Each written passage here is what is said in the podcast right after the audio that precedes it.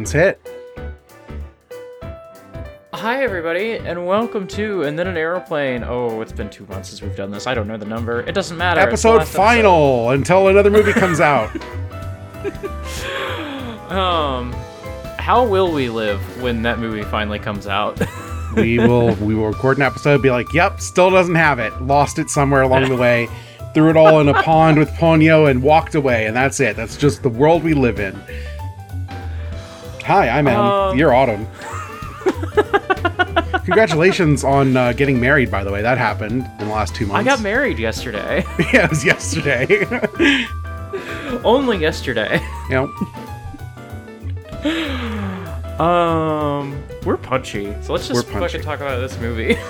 Yeah. Uh, so I guess this, this is the last one. You know, we, we covered them all. You can listen to them. The feed will be up forever. Obviously, we'll, we, I I intend for us to come back when there's another Ghibli movie to cover. yes. Um, yes.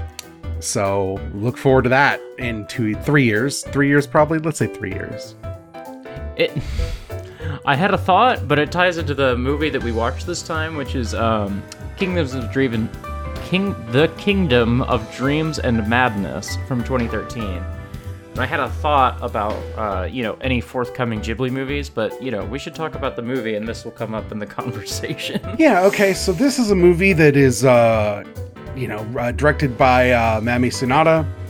It follows Studio Ghibli in what, like 20, 2012, 2013, during the production of uh, The Wind Rises and The Tale of Princess Kaguya. Though, let's be honest, mostly The Wind Rises because Takahata's in the other studio, which no one's allowed into, apparently. It's weird. I Takahata is on the poster for this movie. I thought this movie would be half about him. He's in one scene, and they don't even really like talk to him.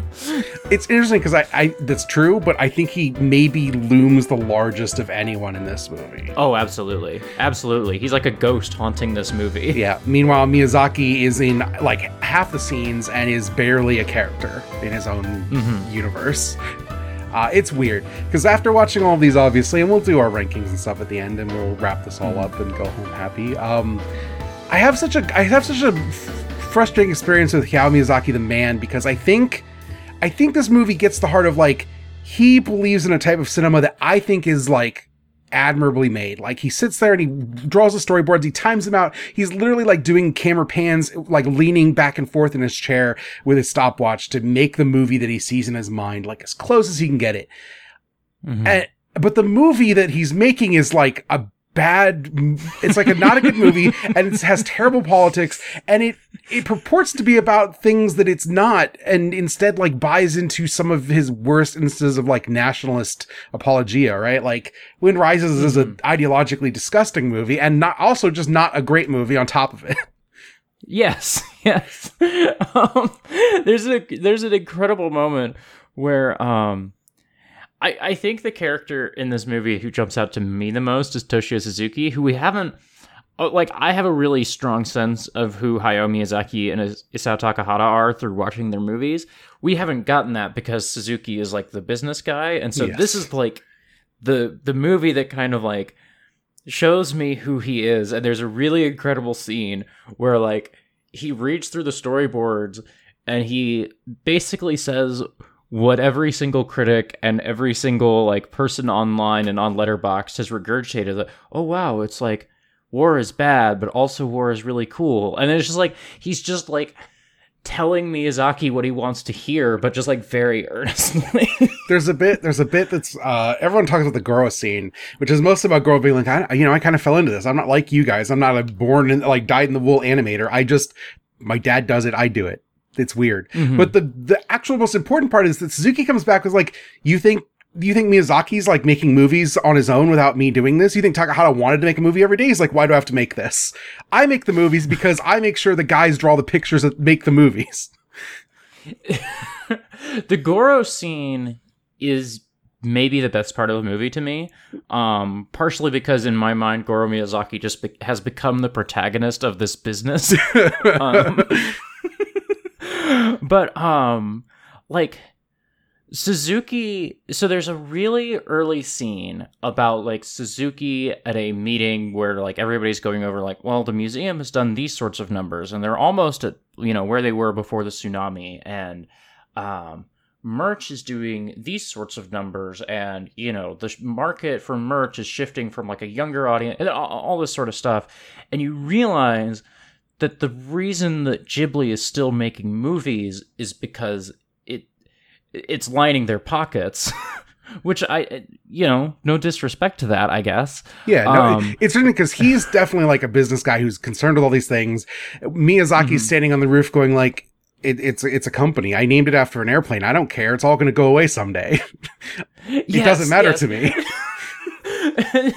so yeah, it's really funny every time you move from Suzuki being so concerned with all all the numbers and the business and just like like he's so concerned about this stuff. And then Miyazaki is kind of like alternating between oh it's all just going to crumble when I stop working because like I'm the only reason that any of this is still functioning. And also like no, I'm really committed to like making real movies, and nobody ra- makes real movies anymore. They're all, you know, all of humanity's dreams in the 21st century have crumbled to dust and become poisonous. It's like, shut the fuck up, dude. Yeah.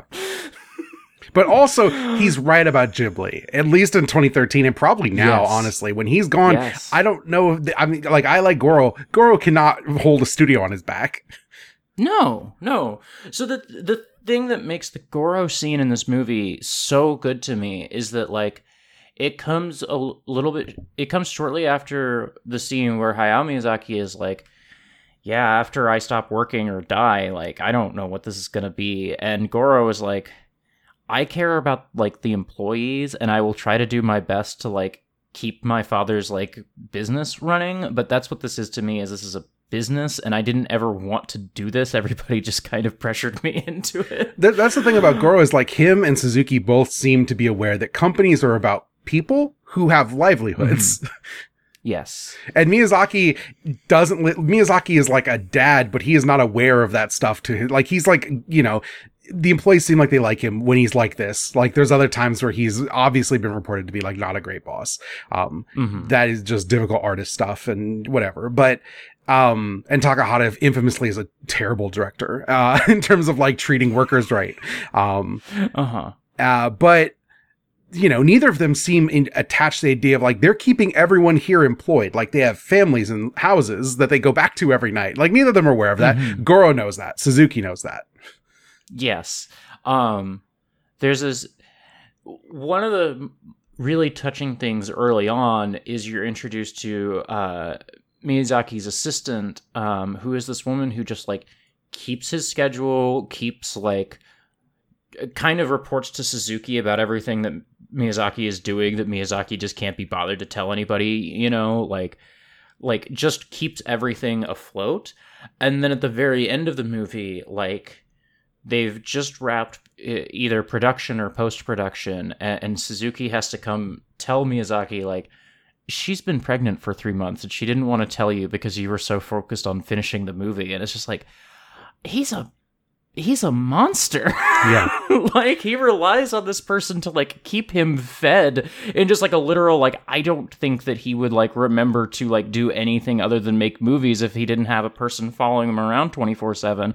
And he couldn't be bothered to care enough about her to ask like, "Hey, like what's going on with you?" you know. It's it's bizarre.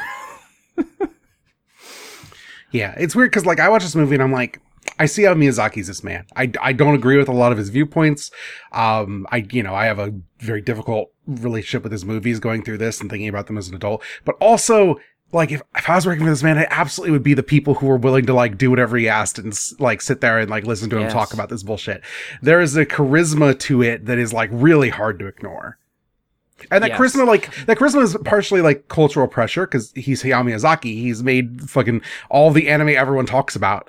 Um, mm-hmm. but also he's someone who's been in the business for many years and he has things to say. And like, I don't agree ideologically with him. I think his like labor ideas are bad and his filmmaking ideas clearly only work for him. but mm-hmm. it's something like it, it's a knowledge that is interesting. And he's you know he's not going to be around forever. This movie is very much about this guy is old and he he do, he keeps saying he's going to stop but no one believes him but eventually he's going to have to stop. Mhm and like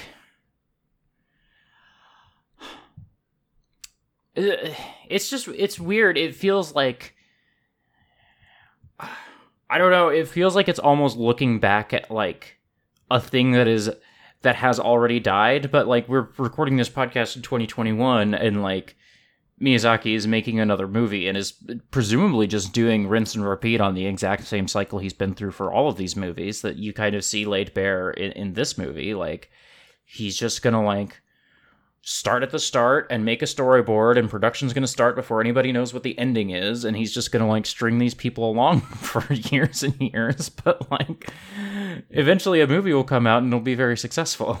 Yeah. Yeah.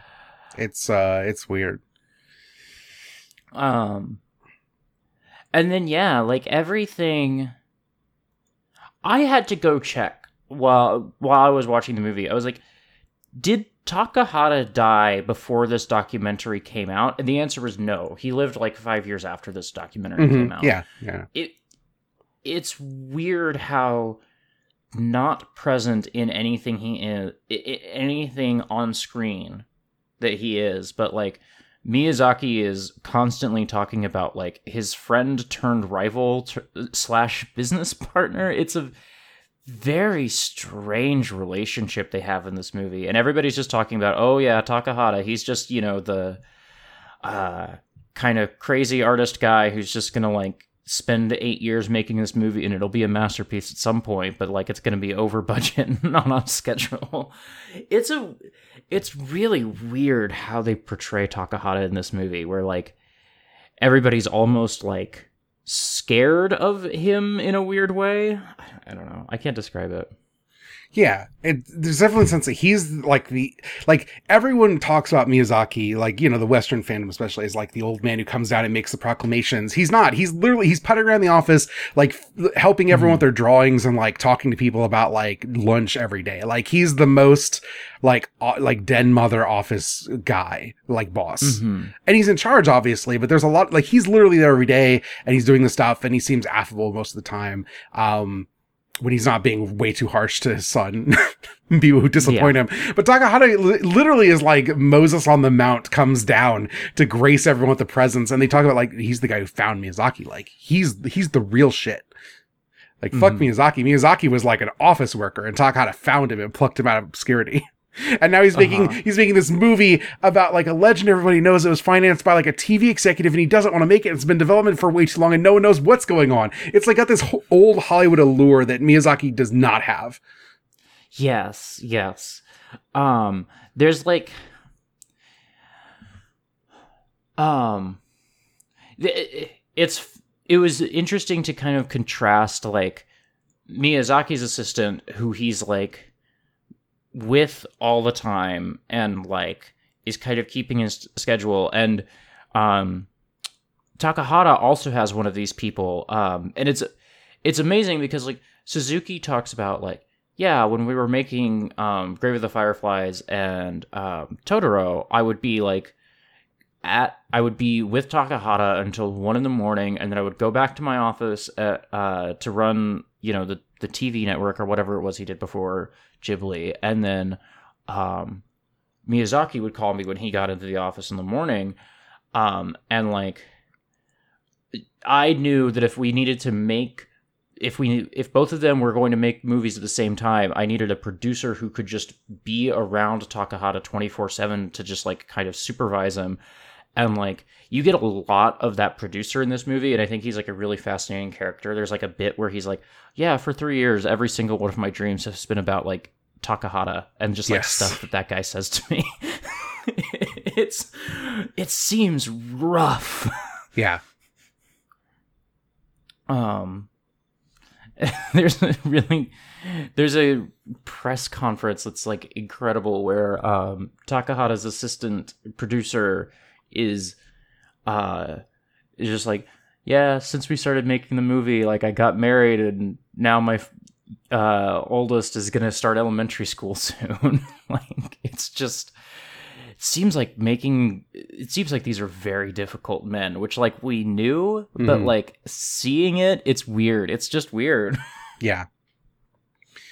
Yeah, it's it's strange because like it, it, I enjoy the look into Ghibli. Like as as biased as obviously as I know there's an NHK documentary that's a lot more like tumultuous about uh Miyazaki. It's the one famously where he leaves in the middle of the uh the showing of uh, Tales from Earthsea or whatever. Um hmm and just talks about it being terrible. Um, and, uh, but like, we get, we get, there's this bit in like in the middle of the movie where they cut to, I assume it's the 90s. It didn't say when the footage was from, like where they, they, they are building the studio they're in in this movie, like the three floor Mhm. beautiful studio. And it's just everyone like way more gung ho. And I've never seen this version of Miyazaki like looking so young. And he's not even young in the I know. 90s and he's there. He's like, "We're gonna do it. We're gonna make Ghibli movies the Ghibli way, and it's gonna be great." And it, if you if you don't if you if you're not in for it, you know, there's other places to go. You're Ghibli animators. You can go wherever you want. You can make something else. Don't be here if you don't want to be here. We're gonna live the dream. And then cut to and it's like them drinking and like he's singing in in like the big park that they're all in, is celebrating this new Mhm. studio. Cut to him today, like just standing on the roof with this like this tired general who's just been doing this too long, but also Mhm. will never do anything else. There's no way. This is the this is what he does. He cares about he's like through the movie he talks about he cares about the making the movie he sees in his head and he cares about kids but in like an abstract like the idea of children he's like i don't care about any particular Yes. child i care about children they're the future but like Yes. that doesn't mean anything it's just it's so strange because like that ethos clearly like there's a thing there's like a thing on the wall in like the office. It's like if, you're if you don't know what you're doing if you don't have ideas if you're not contributing then quit or whatever. It's like a bunch of rules of conduct that are like very much like hustle culture stuff. Um hmm but they've probably been there for 20 years because of course they've been there for 20 years. Hmm uh, it's so it's so, and this is all anime. That's the thing. It's like this is not just Ghibli. It's endemic. Like every studio is like this. Ghibli's probably like I know that like it's one of those that has like the the work like there's been workers who are like we work too hard or whatever. Especially with Takahata's films. Um, there's animators that literally like had health problems or like you know driven to early graves by the production of those films. But Mm. I, I've heard that about literally every studio that I've ever covered for anime. It's Yeah. a ba- it's a bad Yeah. medium that eats people. Yeah. I mean, like, yeah, we talked about Whisper of the Heart, and we talked about like Hosoda was gonna make uh, Howl's Moving Castle, and then like just fucking quit because he hated these people, and you know the engine just keeps running. Like you just sub in Hayao Miyazaki, you just sub in Goro, and like the movies get made. You know the product comes out. Um, um the th- the other thing um like the thing that I c- couldn't always tell watching the movie is that like I'm watching the movie and I'm having all these reactions that we're talking about. Meanwhile, the movie itself, like, like a solid like three quarters of this movie is just like shots of Hayao Miyazaki that are just slightly below his eye line, and he's in profile and he's looking out at like the middle distance, and like the 21st century is just you know poisoned everything and you can I can't ever tell like I can't ever tell is the movie like critical of this is the movie just like yeah he is that guy like I, I think the movie just thinks that Hayao Miyazaki is a very cool person Yes. and like sure it's a hard life but like somebody's got to live it I guess Yeah. Yeah, it's uh it's weird. It it's It- first the, Oh, go ahead. You go you go. Uh I just it's frustrating cuz like this is all this is all documentaries, right? You have to grapple with like the people making this are going to make a thing that is like there's no neutrality in documentaries and that, that's part of the fun of enjoying a documentary is seeing where the stance is. Um but the thing with Miyazaki and Ghibli generally is that they'll just they've always just been very upfront with what they are. It's just that people look at the thing and come to like the opposite conclusion than I do it's like oh you look at the wind rises go this is anti-war and, I, I'm like every and everyone agreed It's weird. It's this movie is also weird because it's like you get to see like I I watched The Wind Rises and like I have feelings about it. But as you watch people make The Wind Rises and you see all the things that they feel about it, like I almost had to question myself. I'm like, am I wrong? And like, no, no. I, the, the Wind Rises, like I know what I saw. Like I know what that movie's about. I know it's like just so shitty and conservative and like I know what I saw.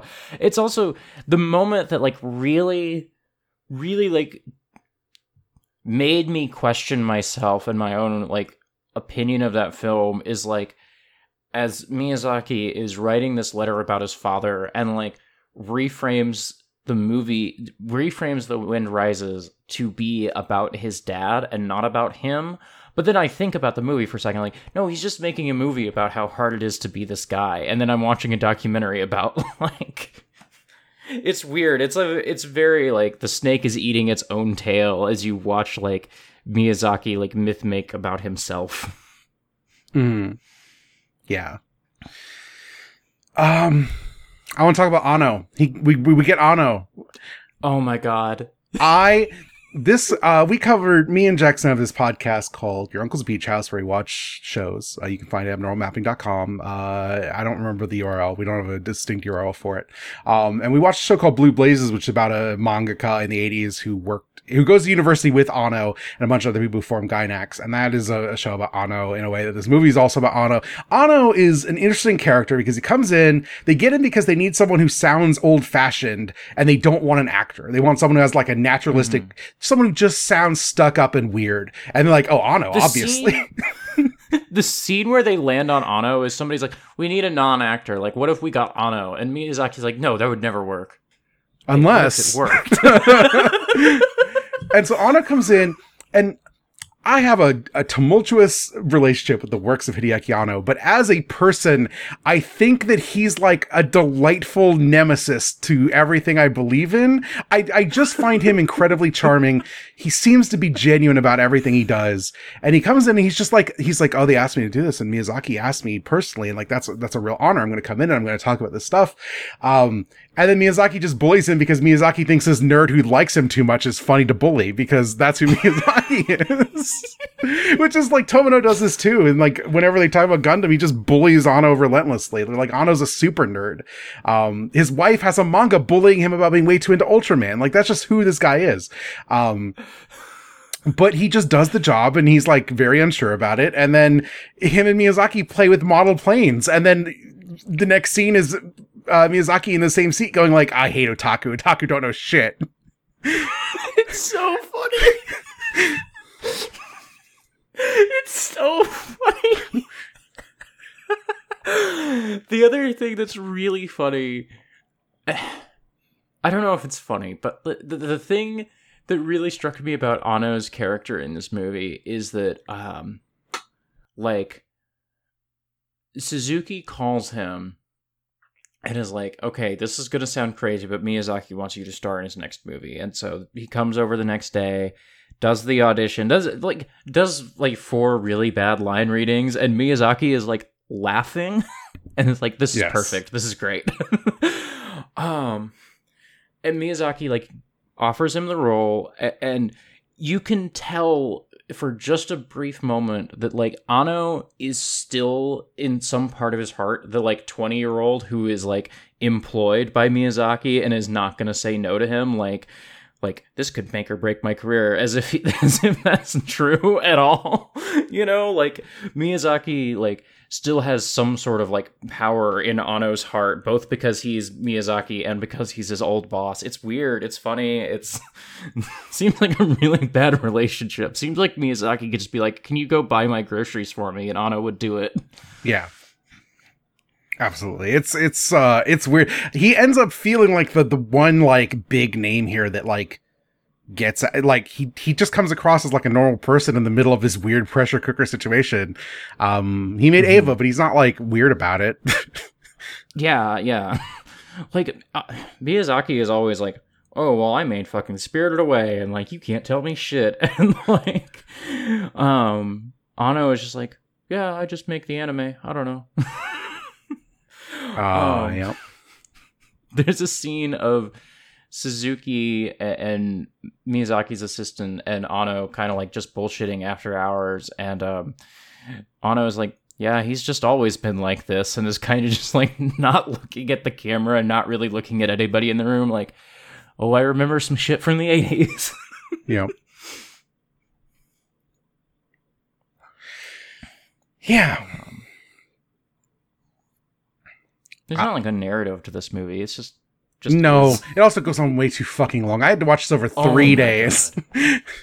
it goes on so long and then at some point at like the hour 30 mark they just like he finished the storyboard and then just like montages they just decided to make the movie you know like for the first 90 minutes it's just like toil and oh my gosh it's so hard to make a movie and then at some point it's like well we need to wrap this shit up so we're just going to montage through the last 12 months of production or something you know Yeah. Yeah, it's um it's weird. And so much of it is just spent with him on the roof, like just looking looking at poking at a cat. Like I enjoy that stuff, but I'm like, what are we doing here? What is the it's weird because it's not marketing material. I feel like it's a little too involved to be marketing material, but it, it does kind of feel like a fluff piece, but like only one Mhm. that is for like the fans, right? Like anyone who's watching this already knows that who they are and what they're doing. They just want to see the, the studio. there's so much b-roll of the cat and the flowers and it's like I know you're trying to evoke like the parts of a real ghibli movie where like it's just like lingering shots of like um you know the natural world or whatever but like we we could hurry this shit up you could make this movie in like an hour 35 you really could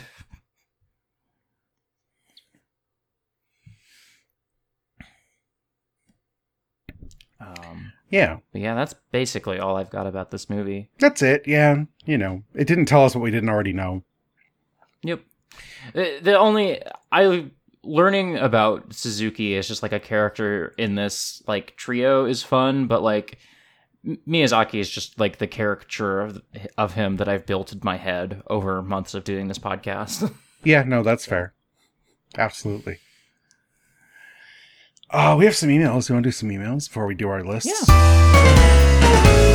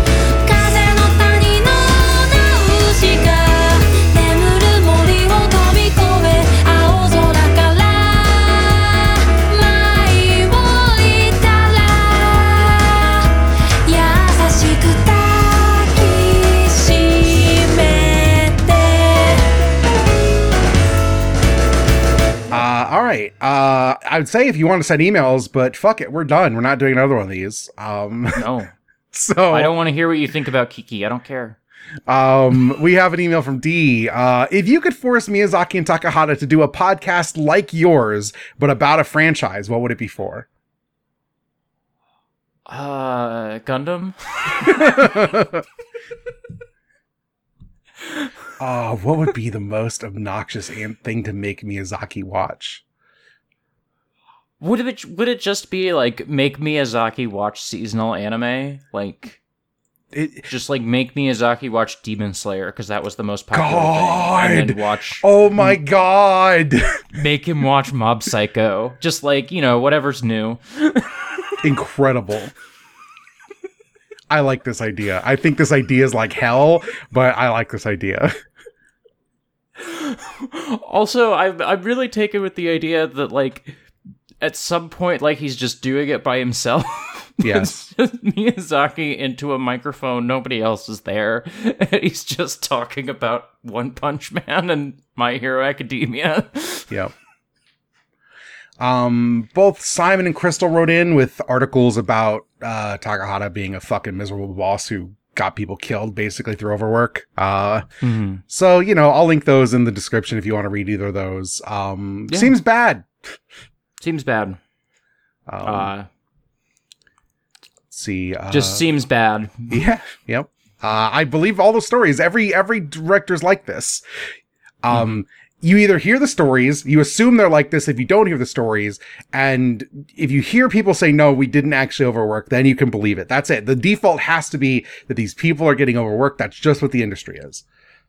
I was um I was adding to the list of like movies we might talk about on ornate stairwells and I was like looking at Herzog movies and I scrolled past like you know the documentary about like the making of Fitzcarraldo and about how Oh, it's so fucking you good. know, like Herzog just like destroyed like like people's lives just like actually just like you know was was colonizing Yes. basically Yes. yep. um and That's a good I fucking looked movie. at that and I was like oh that's really fucked and then I added like three Herzog movies to I, the list I love Herzog. He's also a weird monster. Yes, absolutely. Um, huge fan of his work. That's just what it is. That's what it is sometimes. Um, uh-huh uh, let's see. Um, Tron writes in, have we covered, did, did you get a, any new opinion about The Wind Rises from watching this? no I think, I think I'm surprised. At, like, there's like a different ending that he originally depicted, where like his wife's calling him into the uh, like be, the great beyond. The idea being that Jiro got to go to an afterlife that like Caproni didn't, where he lives in like a like a purgatory with all the dead soldiers. That is outrageous. It's way crazier than the actual movie that was made. Oh, the love of his sick wife got him into heaven, but none of these other guys, fuck them, they're dead.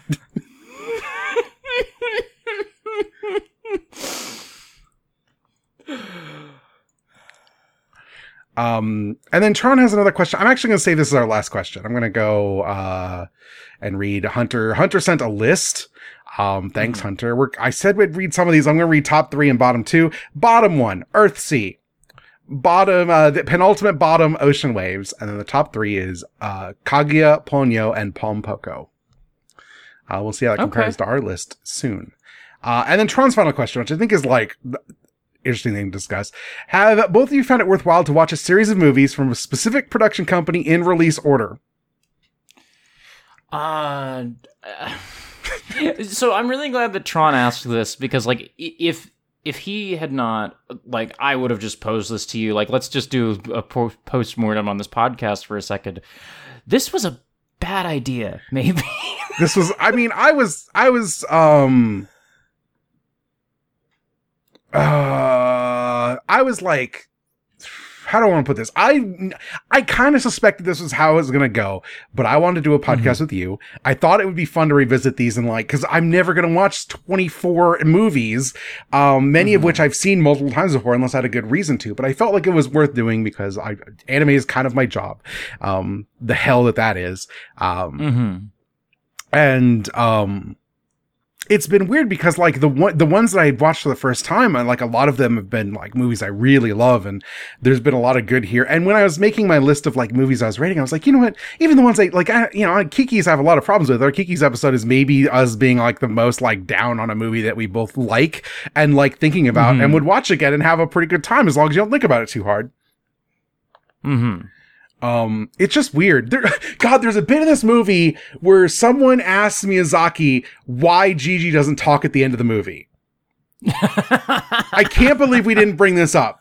Uh, and his fucking answer has nothing to do with any thematic material because we talked a bit about like like leaving things behind or whatever, and uh, and like what it means to grow up and like womanhood. And his answer is there was nothing to say. Well, would you want him to say, "Oh, look what happens when it's out when, when I'm not there"? No, you'd like you wouldn't like that, so I didn't have him say anything. Outrageous.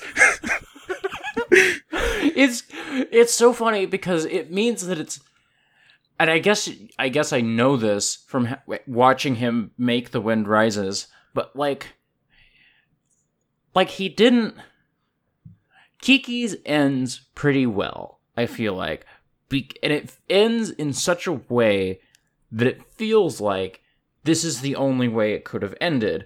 And when i say that what i mean is it like thematically logically follows from everything that is before it. And i think miyazaki is also feels that it's the only way he could have ended it. But i assume it's because he spent three days trying to think of a line to give Jiji at the end and it was like can't think anything good. I guess i just won't talk Yeah, uh, baffling. Uh, but anyway, I can't. I cannot imagine making a movie without knowing what the ending was. That seems bizarre to me. Uh, yeah. No, I mean, his perception of movie making is like everyone who writes their first book, right? But he just kept doing it. You just start from the beginning, you write to the end, and that's it. You made the thing. There you go. Ship it out. Uh, and that's just what he's been doing for decades, and it's worked really well for him.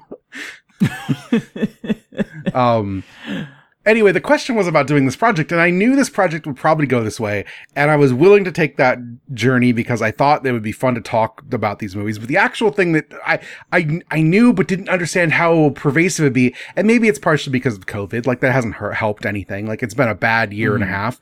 Is the part where we just wouldn't want to watch another movie again. We I mean we'd and like, well, okay, two weeks t- two weeks from now we do another one of these. No, no, no, no. Oh. But then three Well, that- weeks, that you say three weeks, and then three weeks easily turns into a month because something comes up, and that could turn to six weeks. Like we're two months, we're almost two months away from our last recording. We meant to do this like, you know, a month and a half ago. We meant to wrap this in 2020. Yeah. It's June of 2021. Yes.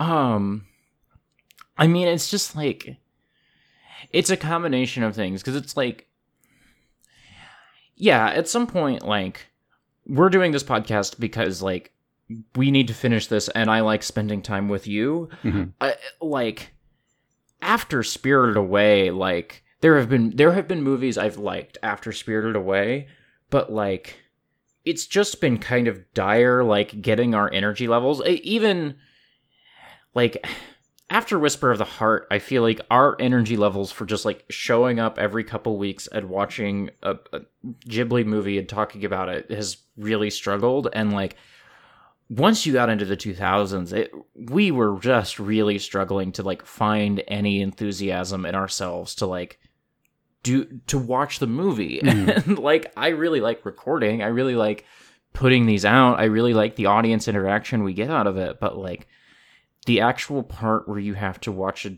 you know a lot of really samey fucking movies. the thing is, I like doing this sort of work. Like back when I was writing about movies primarily, I liked going through a director's filmography and go, like watching every movie in order and like talking about those things as like comparative criticism. I think that stuff's interesting. I'm a big believer in auteur theory is like an interesting lens to look at people's work. Um, but when I did that, I would do it over the course of like six weeks for an entire director. I wouldn't do it over two years. Mhm, um and i wouldn't i wasn't recording podcasts about it every couple weeks right like it's it's the it's the fact that all these movies are samey we can't just sit down and like pound them out there's too many and we're busy people we have other podcasts this was never either of our like even third most important podcast um No. and it just it just was hard. Like it was an impossible task that we made harder by our choices. Yeah. And it was just like like yeah, like it, it's weird because it, it I think if I was going to, you know, time travel back to before the first episode and like talk to us and like say I think the advice I would give is like you should do this weekly and you should not miss a fucking week. Mhm. Like that would be the advice I would give. I also like I have memories of like sitting at work being I couldn't like have done I this. I couldn't have done this. eight weekly. hours. I could not have done this was- weekly. I would have died. No, like I remember like I like I, I just had a customer yell at me for 20 minutes and now I have to go home and watch a Ghibli movie. Fuck you. No, I'm not doing that. the movies are like part partially it's because the movies are all you know especially the miyazaki like takahata, takahata movies have mostly been like a delight. I hadn't seen most of them but the the hmm. miyazaki movies are like long. They're kind of meandering. Nothing much happens in them. They're like about peaceful idyllic nature stuff. And like I've been inside for a year and a half. It fucking sucks. I don't want to watch it like of you know some plants and a child frolic through them. I don't give a shit. Mhm. Mhm.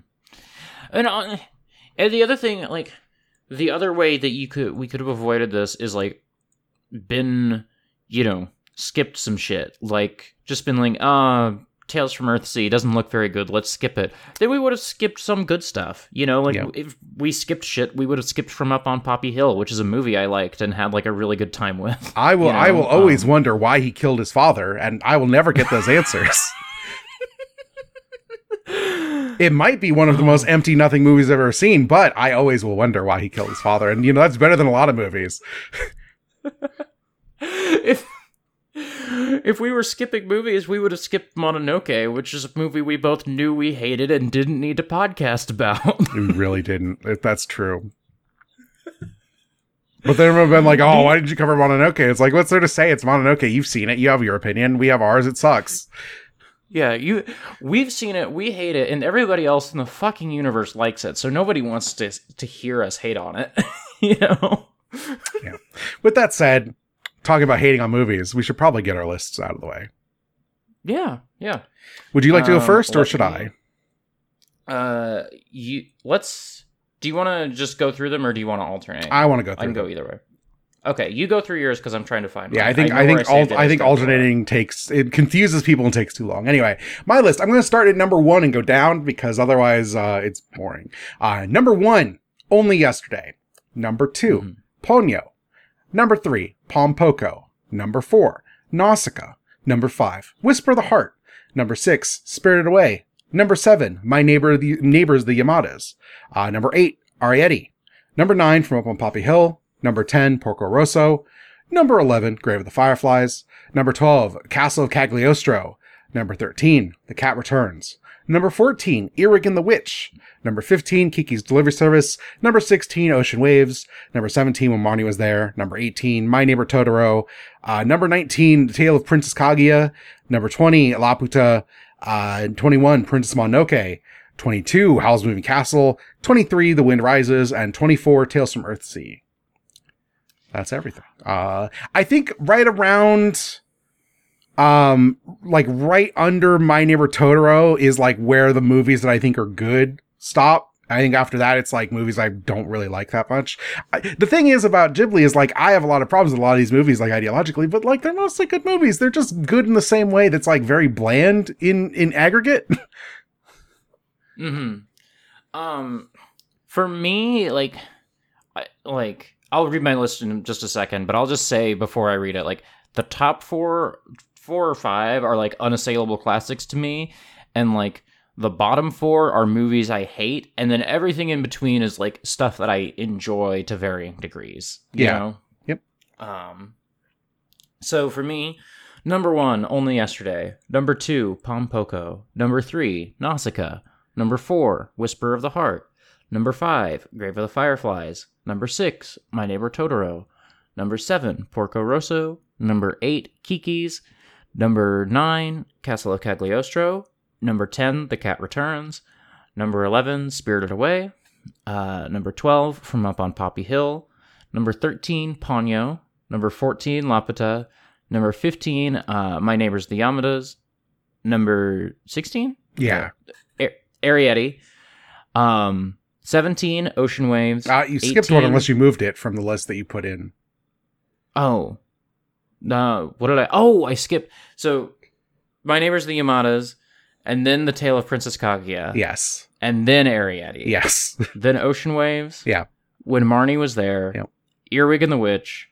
Um, The Wind Rises.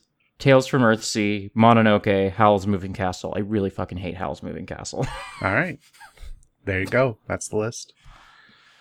Not much to say about it. You can listen to all the episodes, obviously. Only yesterday, really fucking punching uh, everyone out.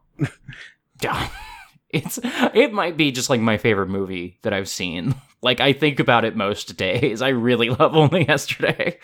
Uh, I Um, just have a, a deep love for Ponyo. I always have ever since I first saw it, and um, I didn't I didn't expect it to be my favorite uh like you know Hayao Miyazaki film, but because I thought it was Spirited Away, but rewatching, I'm like, no, Ponyo, Ponyo gets it. Ponyo, it's good. It's not about Yeah, anything. You can just make a movie. the other one that surprised me was Ocean Waves because I remember being really nasty on that episode. Just like I was ready to fight, and in time, it's just been like, oh yeah, it's that movie I didn't like very much, but it's very pretty. We're also we're like, I think it's like two level two sp- places higher on mine, but I've always been like, it's pretty good. You know, it's fine. Whatever. I, I enjoyed it. Equals about the same. That's the fun part of um doing stuff like this is like the difference between like your 17th entry and then your 19th entry is like a fight that ne- both of you are willing to have, but it doesn't matter. It doesn't matter. Nobody cares. Um, the, the movie that I thought was hardest to place on this list was Earwig because like every other movie on here, I have like, um, like oh, I remember the Porco Rosso episode. I remember watching that, and like. You you have a relationship with the movie um, that develops over time. Earwig and the Witch, like we just watched it and then it was over, and it, kind of all those like everything after the wind rises was kind of hard to place to me because like the memories just aren't there. That was you Marnie know? for me. Marnie was, I think, the hardest one for me to place. I was like, where do I want to put this? Also, Pompoko in a different way, where I think Pompoko is like an incredible movie. I think anyone who puts it number one is like doing the Lord's work. But also, it's a miserable time I never want to sit through again. It's so hard to watch for me. I like a lot of it. I think it's a brilliant film, but also it hurts, and I don't want to witness that. Yeah, this is like the same narrative. This is like the same thing that everybody says about Grave of the Fireflies, and somehow Pompoko was that, but even more. yes. Yeah. Um, but yeah, only yesterday, absolute, just like king of the world. Fucking love that movie so much. Um, I guess that's that's everything. Um, Th- do you want to do plugs? Um, yeah. Uh, I was thinking about something, but we'll figure it out. Um, so you can find uh, me on Twitter at autumnal underscore coffee, and you can find all of my other podcasts at exportodd.io. Um, I just launched a new movie podcast uh, that you can find on there um, called Ornate Stairwells, where my friend Nia and I just like hang out and watch movies. Um, if you, I've been listening to repertory screenings, and it's basically the same podcast. Yeah, no, basically it the is. same It fucking is. It's good. I. I think it's a good format for a podcast. You just watch a movie and talk about it, how much you liked it for half an hour to an hour. Yeah. um, where can people find you? You can find me on Twitter at em underscore being. You can find most of my podcasts at uh, abnormalmapping.com. There's a bunch of them. Um, you can listen to Repertory Screenings, obviously, uh, at repertoryscreenings.com. You can listen to Your Uncle's Beach House. I do a game club called Abnormal Mapping at thebestgame.club. I talk about Gundam, but everybody knows about Gundam. D- listen to some of the other podcasts that no one talks about. They're better. Um, and uh, that's it. I was thinking that we should start a new Mhm. podcast.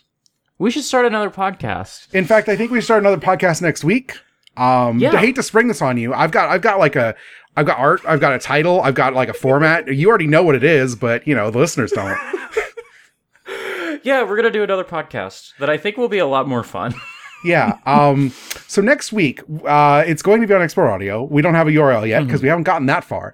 Um. But the show is going to be called Gotham City Limits, and we are going to be watching every week one episode of Batman the Animated Series until we're done. When that is, is anyone's guess. Are we going to watch Justice League? I don't know. We haven't decided yet. Are we going to like Yeah. get bored and read a Batman comic every six weeks? I don't know. We haven't decided yet. Anything's possible. But we're going to talk about some Batman because, uh, you know, Batman. It's fucking cool. I was t- I was telling somebody about the podcast uh, right before we hit record, and I was like, I think we're just watching the show, but we might read some com. I don't I don't know, but yeah, Batman. Yeah, we're to talk about Batman and whatever that form that takes. If it's just the show, then it's just the show. Um, you know, we're gonna wa- like I said, one episode a week. It's gonna the podcast's gonna be short, hopefully, because we're busy. Um, but we're gonna have a good time, and we're gonna. Uh, it's gonna be fun because Batman's a great show, and also twenty minutes of watching of something is just the right amount. Yes, exactly. it's a much lighter load. Um, it is to be like much more often. I also think like if you enjoy the parts of the episodes where it's at like minute 35 and like we bring up something that has nothing to do with Studio Ghibli, There's I gonna think be a there's going to be a little more of that. There's gonna be a lot more of that, I think. Yeah. Um, yeah, absolutely. Um, I have a lot of like but yeah. nostalgia and weird like associations with Batman because I've just seen that show throughout my entire life. Uh, Um, probably the plan for that is that it's going to go on the Export Audio Patreon, and then it's going to go um for like a week, and then it'll probably be on like some sort of public feed that I haven't made yet. yeah. Um, the following week, and so uh, kind of the similar format I'm doing for Ornate Stairwells and Hot Singles. Like people know if you listen to my other podcasts, and if you don't listen to my other podcasts, come on, just give Yeah, us a dollar. sure. Yeah, give a dollar. It's it's great. Uh, you get a lot of podcasts for that dollar. You get a lot of podcasts. Um, You maybe you get too many podcasts. Maybe we need to put more behind like a paywall of some kind, but I don't know how to like start that now, you know? So yeah. Um, let me tell you about premium podcasts. You just get in your head and suddenly you have three of them and they're all different tiers and they have different release schedules. You're like, how did, how did I do this? I didn't even like premium podcasts. I don't like the idea of them. I wish I could just not have to work for money, but alas, I need to make rent. Um, Yep. Anyway, next week, uh, we'll be back and we will be covering on Leather Wings, the first episode of Batman the Animated Series. And look forward to that. I need to find music. I don't know what we're going to do. We'll figure it out. Oh, yeah. Um you just reminded me of if people are curious, we're going to be watching uh, the show in the right order, not in the order they're on the DVDs. So we'll be starting with On Leather Wings. Um, I my don't- my DVD said I thought started with on leather wings. I do I just not remember. I don't know. Um, it, there's like a alternate viewing order that's like really weird and also like pervasive. That's like, I, I don't know, like some DVDs or some network like put it out. There's like two different orders. Like the Catwoman episode is like a two-parter that is like Oh, separated by Wikipedia has it listed like that. Yeah, it's weird. I don't I didn't understand that at all. We're watching on leather wings. It's the first episode. I know it's It's the first episode. I know the show considers it the first episode because later, way later, in the end of season three of Justice League, uh, Justice League Unlimited, does a callback to the opening of On Leather Wings to like bookend it because they didn't think they were going to get a season four. So it's considered the first episode by them, and that's good enough for me. Yes, exactly. So, um, but yeah, uh, I was gonna say until next time, something. No, something, there's no next time. Get fucked. There's no next time. Unless no unless he time. actually puts out that movie, and then we'll sit here and do this, and we'll be like, did we learn anything? No, it's same shit, different day. Until then, Batman it's time. gonna. It's gonna just be The Wind Rises Part Two. It's gonna be the same movie. Oh, let's hope not. Bye.